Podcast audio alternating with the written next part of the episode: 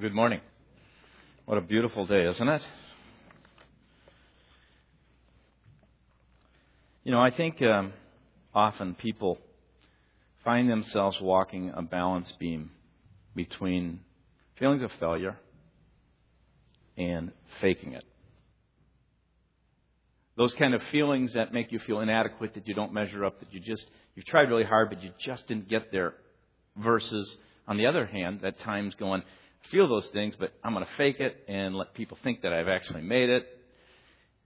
And that happens on all kinds of occasions. Because I think many people have experienced the difficulties of failure a divorce, bankruptcy, demotion, an F on a paper. People come out of those experiences on a daily basis where you fail to follow through on someone, for someone. You don't do quite what you would hoped you said you would do and in some way or another you fall short and you feel a sense of failure. Or on the other hand, you try really hard to make sure that people don't see that you feel that way and that you haven't really messed up and that you haven't really done some things and so you can live with that sense of just trying to get by, faking it. And I sometimes think we fall on either side of that equation. And whenever the pressure to perform gets elevated at times beyond the reality of our own situation. Or whenever perfection becomes more important and takes a greater place than just mere living and maybe seeking to do your best or, or striving for excellence, life becomes consumed with feelings of failure or the need to fake it like you made it. Tom Peters, in a book he wrote uh, uh years ago called Thriving on Chaos, he says how this push for perfection in the business world actually destroys a company. It's so frightening to observe, as I repeatedly do, organizations where the fear of revealing the tiniest of errors is sky high. Here's what ensues. Small failures are individually hidden and fester until they accumulate, causing big failures much further down the line. Small failures, since they are unacceptable, do not quickly lead to those kind of minor adjustments that can make a difference.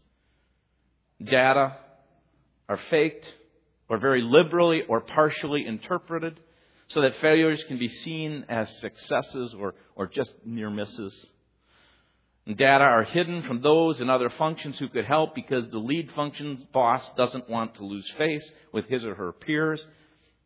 And he goes on and he lists all these things that take place in an environment where there's a push towards perfection, there's a push to, to perform beyond what's reality. And he ends with one. He says, Truth, fun, speed all go down the drain when that takes place. When the pressure to perform is out of place, then the fear of failure, the lack of truth, the, the joy is robbed because there's a need to look good and there's a temptation to save face. And it creates a community that becomes superficial and fake. Happens in businesses, happens on athletic teams, in religious organizations, it happens in families, and it can happen in your individual life. And you know that when Paul was writing to the Galatians, it was this very tendency that he was so afraid of. He had lived this kind of life within a group of religious people who strived for this and created this kind of environment that I just read about. He'd been writing to these people in Galatia, and they had actually gotten two messages. You see, Paul came with a message that, that brought about the fact that you could be real and honest, and it's the best way to live before God and before others, and to grow and, and to know this truth and to live this out as you seek to live by both the grace and the truth of God as He comes in and He helps us see where we're off and, and, that He gives us the power to make those adjustments. And so He came and He said, You know, I just want you to know that when it comes to religious life, when it comes to building a relationship with God,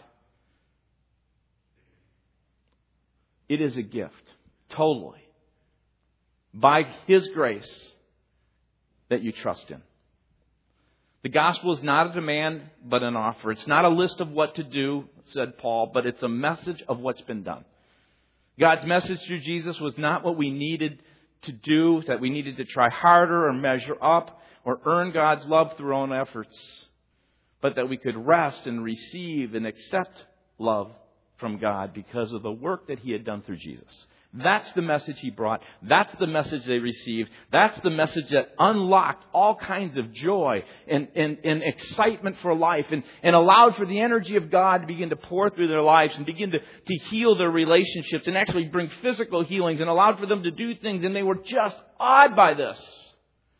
Until another message came along, because soon after Paul left town and they began to kind of settle in around this message, another group of people came along and their names were they were called the Judaizers, people who had come from Jerusalem.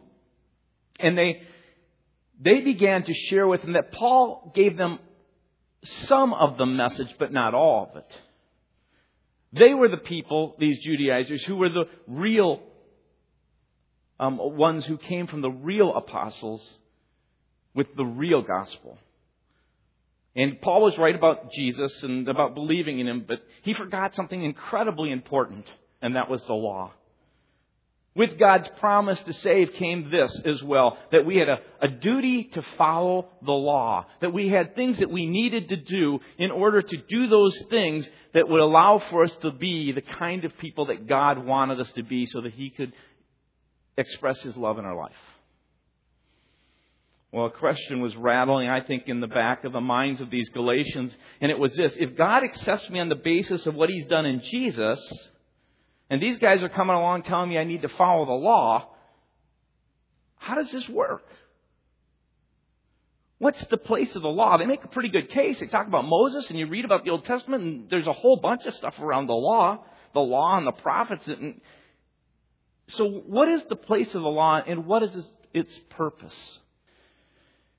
And Paul wants us, and he wants them to know both its proper place within regard to living with God the law's proper place and its purpose. And if you, if you don't have that straight, it messes with you personally. It messes with you with regard to the family and relationships you're seeking to be involved in. It messes with the, the, kind of community in a church you're trying to build. It messes with the kind of businesses and the athletic. I mean, if that proper place of performance gets out of balance and isn't kept in its right, purposeful relationship, you're going to have problems. So Paul answers these questions in chapter 3, verses 15 through 25. And he, he answers two questions. First is this. He says, they're asking themselves, did God change his mind by adding a law? Did, he, did God actually begin with the promise, unveiling this trust and then at some point come along because things were really messed up and create a standard that we should follow.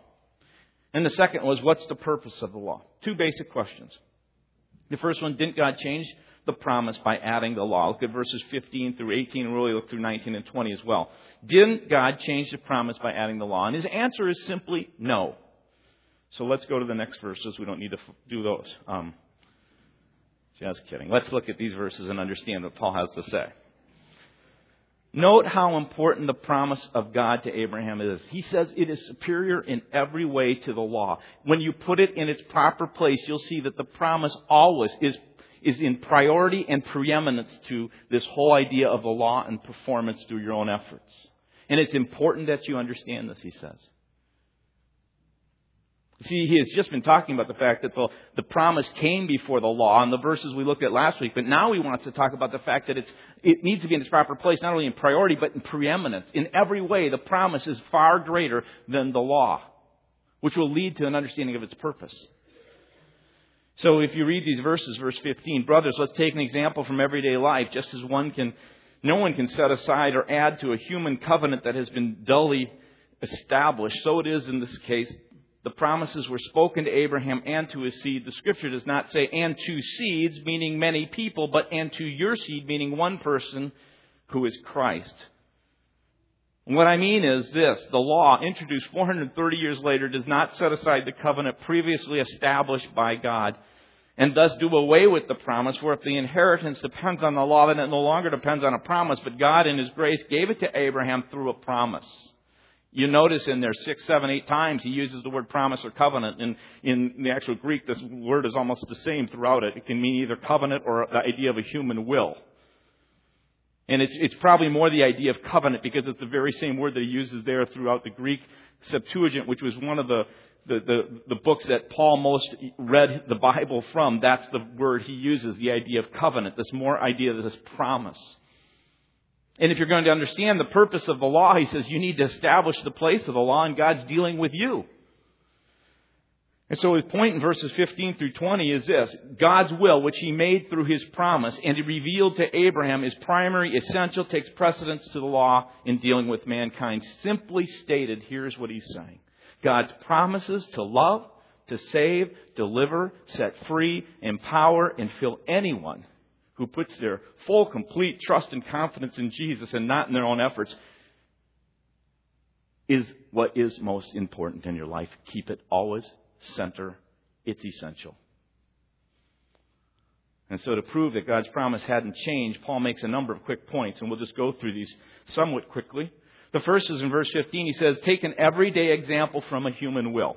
Verse 15. Let's take an example of everyday life, just as no one can set aside or add to the human covenant or a, will that has been established.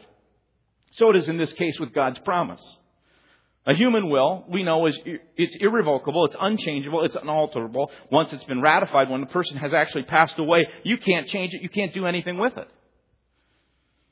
And whatever the precise legal background that Paul may be using here, his point is this if this is true in everyday affairs when it comes to a human will, how much more with God? So, whatever you think about Moses and about this law coming, you need to understand simply this that when you look at a will and a covenant that has been made, it cannot be altered years later, amended by anyone else. When you look at how two people make an agreement today, they write up a will or make a promise, and this agreement can't be changed by a third party. Even our human courts would attest that a third party who would come along years later and change that agreement, they will know that that's illegal. The only one who can change it are the ones who make it. And to add or delete anything would not stand up in court. That's Paul's point from an everyday standpoint of life. And then he goes on, he says, verse, verse 16 and verse 17, he talks about the continuity of this promise. There, there isn't, it hasn't been interrupted in some way that God goes, oh boy, I blew it, I messed it up, I better add some law because the promise isn't sufficient. See, when God made this, to, this promise to Abraham, He knew man's inability. He saw that. He saw it very clearly in Adam and Eve and through all those people up to the point of Abraham. He stepped out because He's God, knowing what He needed to do, and He made a promise. God was fully aware of Abraham's sin, and He's fully aware of our weakness. And so He encouraged Abraham by saying, says Paul, the promises were spoken to Abraham and to his seed verse 16. He says, and wants to make this clear, the scripture does not say, and to seeds, meaning many people, but to your seed. The idea being that he gave it to Abraham and it stood completely fully till the time of Jesus, which at that point of fulfillment, it would be a blessing then to all people. The message says this well. It says, Now the promises were made to Abraham and to his descendant you will observe that Scripture, in the careful language of a legal document, does not say to descendants, referring to everybody in general, but to your descendant. The noun note is singular, referring to Christ. So Paul's made this little aside, and then he goes on in verse 17. He says, What I mean is this the law introduced 430 years later does not set aside the covenant previously established by God and thus do away with the promise. And Paul quotes Exodus chapter 12, verse 40, which says 430 years. Sometimes in the New Testament it says that time period is 400 where they round off numbers. But in, in, in Exodus chapter 12 verse 40, which Paul is quoting, he says 430 years. And actually Exodus is interesting. It says, and not one day longer. As if God was saying, I knew exactly how long I needed to keep these people in captivity to, in order to do the kind of things I needed to do in their heart. And I just, as a little aside, because Paul likes to do this, I'll do it. God knows exactly what's going on in your life. He knows your desire for Him to work and to move. And He knows and He hears your prayers and He knows the exact day in which you will act and fulfill it. So stay faithful. Trust Him. The promise continues, he says, unbroken from Abraham to Jesus and then to the end of the age. So the promise superarches all it. It was actually given back at Adam and Eve when he said that, that there would be one who would come who would actually crush the heel. It would come through the seed. Again, the same idea, descendant of the woman. And God didn't make this promise and then 430 years later go, oh, I'm going to change the ground rules on you. There's also the unconditional nature of the promise, is what he says in verse 18.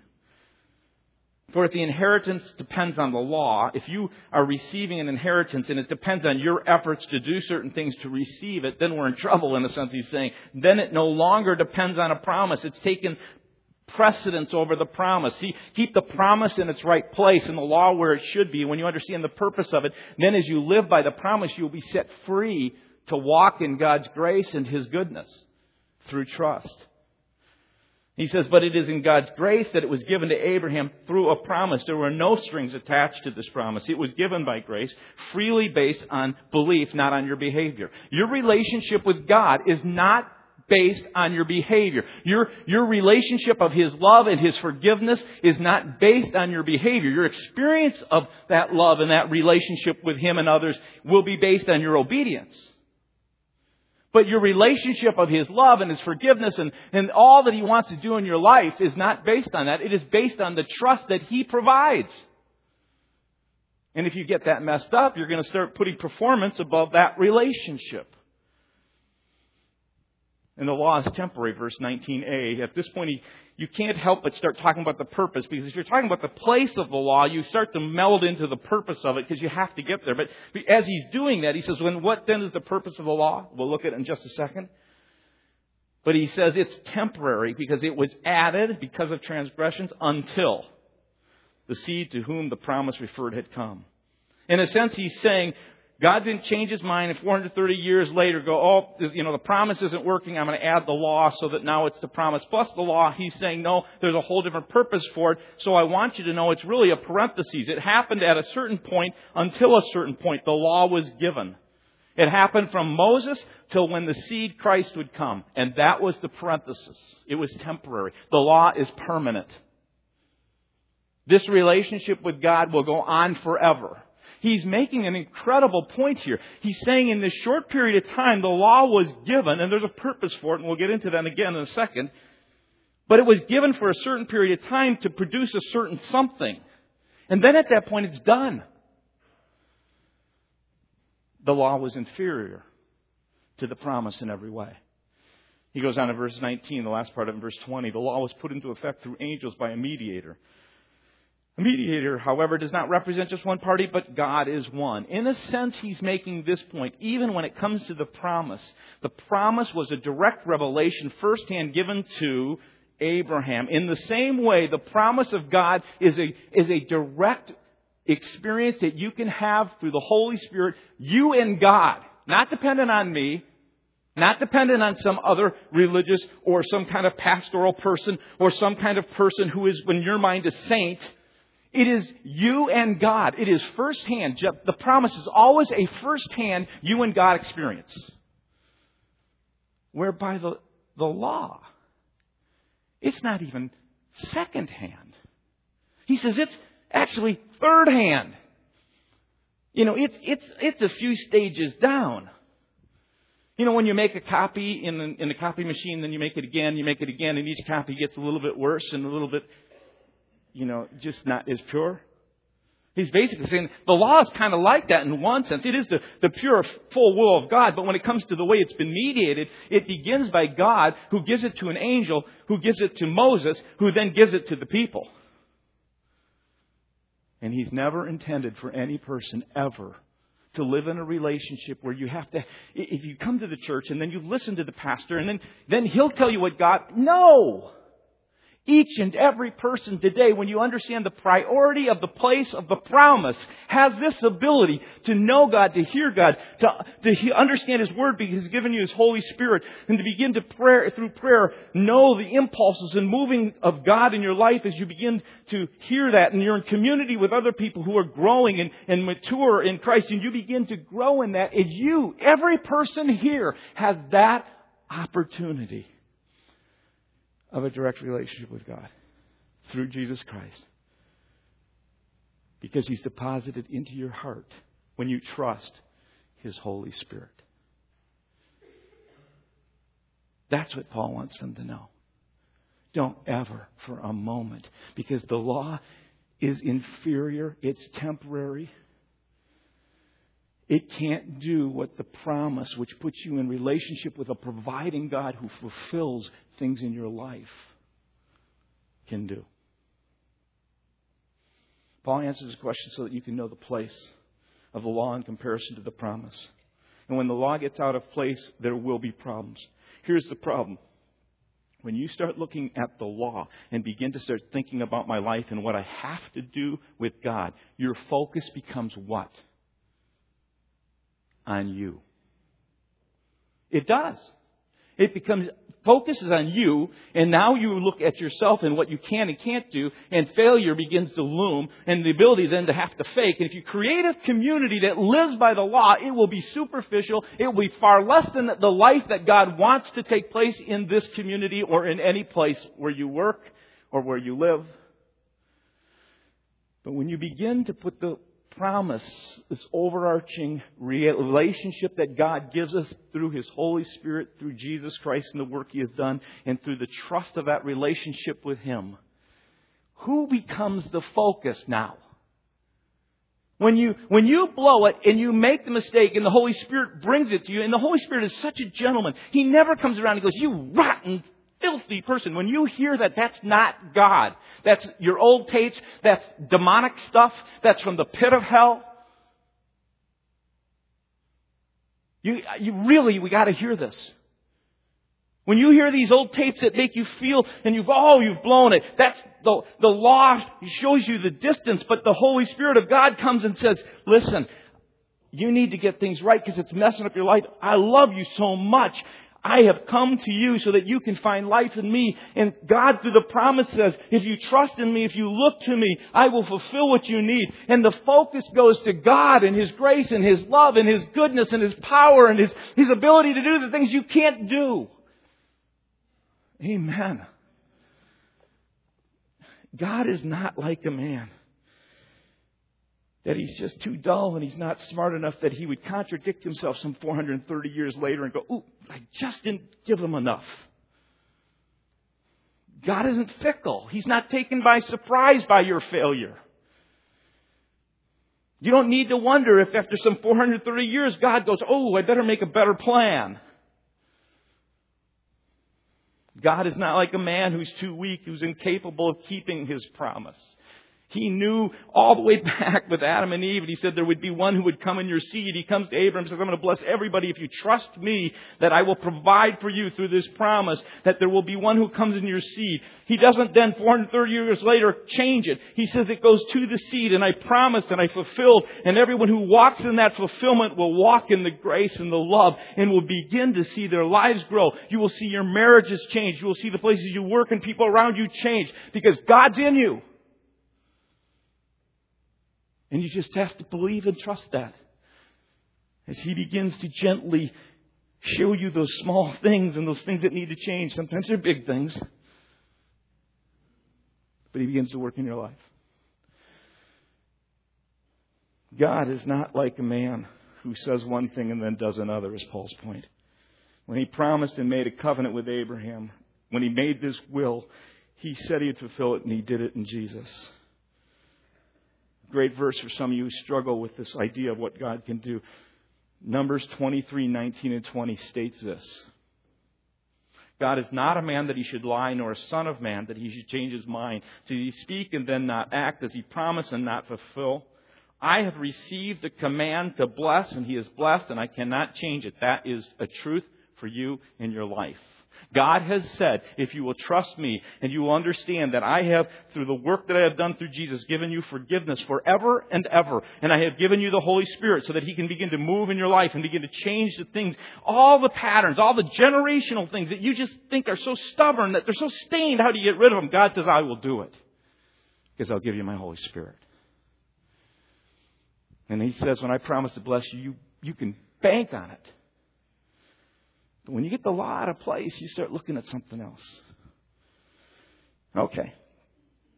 So what in the world is the purpose of the law? See, these Judaizers who would hear this would begin to get angry because what has happened is Paul has actually taken their feet right out from under them because what they were standing on was not on some promise on the grace of God and the goodness of God. They believed God was gracious and good and that He had mercy like a lot of people do today in a lot of churches, in a lot of religious organizations. They believe God's good and He's merciful and all these other things, but they also believe that if they kept the law and if they did these things combined with that somehow through their moral uprightness, they've had a focus on themselves, they would in some way please God and somehow find greater acceptance and find God at work in their life in ways that it wouldn't just happen through the promise. And they're angry because He has taken away their stance on I am morally upright. I am doing something. I because Paul says, I glory in nothing but what? Not in what I can do. Paul did all kinds of things, not in what I can do. In fact, whenever he started to boast that way, he felt stupid. He said, I boast in only what Jesus has done on the cross, which is the promise fulfilled. So what's the purpose? Four things, real quickly. The law restrains behavior at best. If you watch all the CSI shows, all the investigator shows, all the forensic shows, all anybody watch any of these shows? There's just a myriad of them out there today. Law and order. What's the whole point? Law brings order for people who are not believers, is what Paul's point is. For a period of time, the promise was going, this people who were being brought out of Egypt out of a system of ruling were now as a community going to wander through a desert. God didn't really want them to go for 40 years through it, but they chose to go through 40 years. And in that 40 year time before they got started, God says, let me share with you something. Here's what you need to have. You need some laws in order to keep you civil. And I'm going to give you 10 big ones. And they're not really big standards. They're the minimum. Okay? And so in Galatians says, what then is the purpose of law? It was added because of transgressions. And the, the word in the Greek actually means to stray from a, from a straight course intentionally. You're walking like this and you go, oh, you know, I think I want to go over here when God's saying go this way straight. And so he's saying for those who don't know him, those who do not have his grace and love operating in their life, he needs to set laws in place to restrain behavior. Because people will intentionally go a certain direction. So God gave the, Moses the law to help a whole bunch of people. They had some boundaries that had some consequences. And they regulated outward behavior, but they couldn't get inside and change the heart. The inner impulses were left unchecked. And you have to note the law emphasis is on what's external and its focus is on what you do. And it's not a bad thing. You may not murder, but you the law can't do a thing about the hate in your heart. You may not commit adultery, but the law can't do a thing about the lust in your heart. You may not take your friend's car, but the law can't do a thing about your envy over it. The law was an outside job. Inferior in every way, transforming interchange, it couldn't do it. But it could keep some order restraining behavior. The law, secondly, reveals sin. Galatians 3:19. What then was the purpose of the law? It was added because of transgressions until the seed to whom the promise referred had come. The law is again like a straight line that shows how we intentionally deviate from it. The law, like a straight line, shows you if you're, you know, asked to walk a straight line and you have trouble doing it for some reason, um, or if you um, also um, have a ruler and you take a ruler and it measures when something comes up short, the law is like that. It's like a mirror. The law is like a mirror that it shows you when there's dirt or, or a blemish on your face. The law is like a sign that says don't trespass. And what does the law do? It reveals sin. Not only does it reveal, it actually awakens sin. When you see a don't trespass sign, how many of you want to trespass? Be honest. Yeah.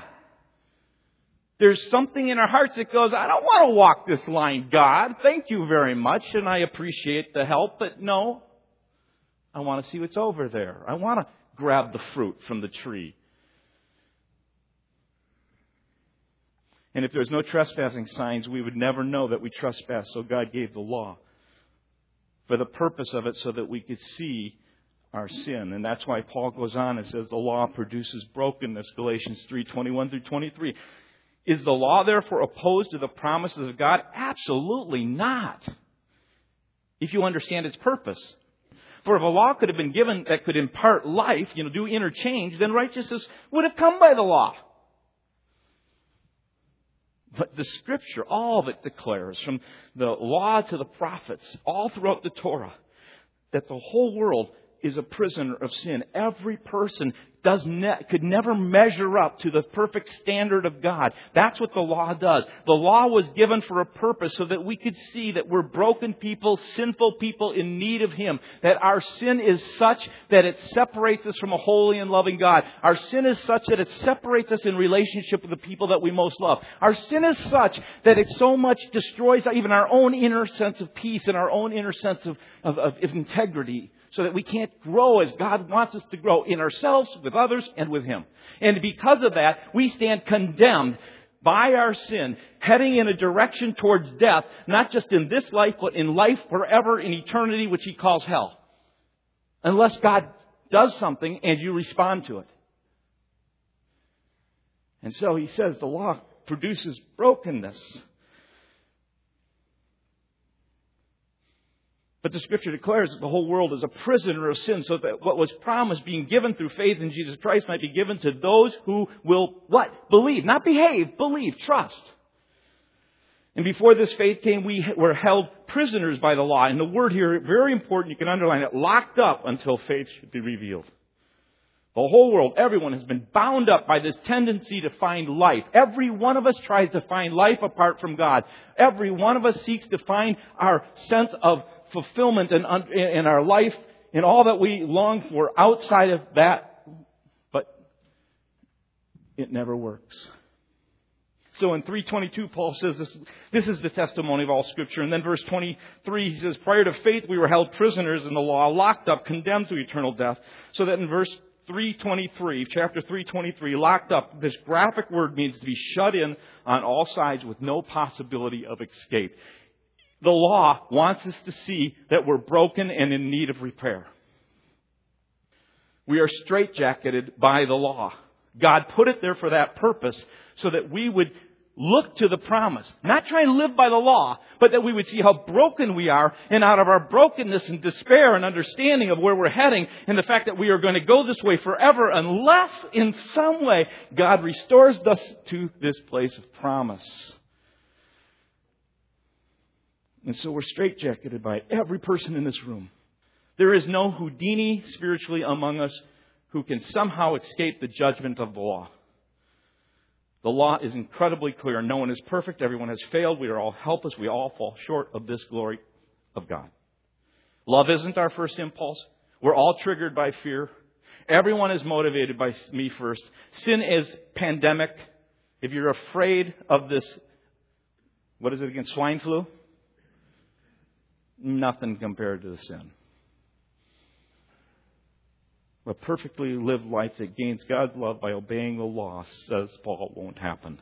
And if we're open and honest, we will see that we're broken in need of a new heart, new motivations, a new and a pure love. I was reading this a few weeks ago about this new group, the Kings of Leon. Anybody heard of the Kings of Leon? Yeah, we're a happening church. Anyway, It was in Rolling Stone magazine. How many read that? Anyway, um,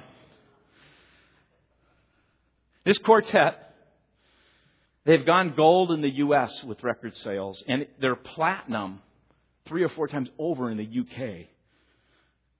Uh, they're selling a staggering 1.8 million copies of their disc, their CD, more than the last Coldplay record, for those of you who are really in. Six years ago, the Kings were just what they said four scraggly, wasted kids. Now they enjoy luxury travel. Um, they have more money than they could imagine. I found this story fascinating. I'm reading this story. In the article called God, the Devil, and the Kings of Leon, subtitled Around the World with the Heartbreaking, Troublemaking, Earth Shaking Band of the Southern Brothers. Austin Scaggs tells how these three brothers and one cousin rose to fame. These brothers grew up as preachers' kids. The boys' religious mandate was strict. They lived by the law. No movies, no music but church music, no mixed bathing with girls, the Rolling Stone has to add, because the crowd they're talking to goes, mixed bathing? What's that about? No mixed bathing with girls, in parentheses. No competitive sports, no short pants, even while water skiing. Nathan, one of the band members, says, You're under the microscope. It was like TMZ before TMZ. God forbid you get caught going to a theater or watching TV. My dad was my idol growing up, says Caleb, one of the brothers. My dad was the best preacher, hands down. He would take a sentence this long, about an inch, he says, and his whole, and his whole sermon would be about these three words. And the biggest man in the room would be bawling his eyes out while he's preaching. And the kids would attend church five times a week until one day their dad, Ivan, began acting erratically. I guess, says um, Caleb, the pressure was getting to my dad, being the leader of the flock. Things were really up and down depending on how his nerves were. And their dad, Ivan, then began to drink. Caleb says, rather matter of factly, he was trying to be perfect, but in the process, he was imperfect. Years later, Ivan finally left the pastorate, and when Ivan left the pulpit, Caleb became dis- disillusioned. I was going to be a preacher, he said. It was everything I knew. My heart got broken seeing that it was impossible to be perfect, so I said to myself, What the? You can fill in the blank. I have to go the opposite way. I couldn't be a sober man. I, that just bums me out. God, God didn't give us the law so that we would try really hard and be perfect. And when our imperfection is revealed, and, and, and you go to a church and you try harder and harder and you try and measure up, and you try and do these things, and you feel like you can't finally do it, then you start faking it and you're faking it, and then you're, you're going and you, you have these habits that you don't want people to know about, and you, we create churches like that. Heaven forbid. The law was meant to show the brokenness, like this guy said. Now that I saw it, and I saw it in my dad, the, here's the final thing the law does. It leads you to Christ. Galatians 3, 24 and 25. So the law was put in charge to lead us to Christ so that we might be justified by faith, not by trying to do stuff in our behavior and be perfect enough. Can you imagine growing up and preaching short sentences so that people are bawling in the pews? And yet not giving life because all you're giving is law. And we got people around us living daily. And one of the reasons we don't share our faith is because I don't think we deeply know in our own hearts this grace of God that is so overwhelming that see, people who are living by the law go, oh, you're all talking about grace. It's simplistic. It's dumbed down. It's this baloney. It is the love of God that changes the heart as we walk with Him. He produces His Holy Spirit within us that gives us a desire to walk in obedience, to follow His Spirit, which may not look like the person next to you but it will correspond fully with the Word of God. And he uses the word pedagogos. So the law was put in charge to lead us to Christ that we might be justified in faith. Now that faith has come, we no longer are under the supervision of the law. The pedagogos was not like a pedagogue, a teacher that we have today. He's not so much an educator as he was one who led people to Jesus. The idea was that you were so broken, you came to your brokenness, you understood that you needed God more than anything else. You couldn't do it in your own self. You can't make your marriage work. You can't make the money you were hoping to make. You can't do this or that or this. And you come in this sense of brokenness and it leads you to God. That's what the, it's like a bus driver. You know when you give your kids to a bus driver? You give your kids to a bus driver in hopes that they'll get your kids to school harmlessly, right? Well, in that day, that's what this pedagogue was. It was a person, see, they didn't like school even then, kids. They actually would hire a servant who would help lead them to the school. And Paul says the law was temporary. It's not for you as a believer. Once you have the Holy Spirit, God begins to change your heart when you walk in His forgiveness and His love and obedience begins to, to, to pour through you by His Holy Spirit. Because all of it is meant to lead you to a place of grace, God, and a relationship that is directly with Him. That as we begin to live it, people around us look at it and go, Gosh, I want some of that. Lord Jesus, I just want to say thank you for loving us and for giving us this incredible gift of your promise. And I pray that we would never, ever allow the law in this church, in this place, in this community, in our lives to take precedence over this relationship we have with you. May our focus always be on you and your grace and your love and the truth that comes through you as we walk with you. In Jesus' name, amen.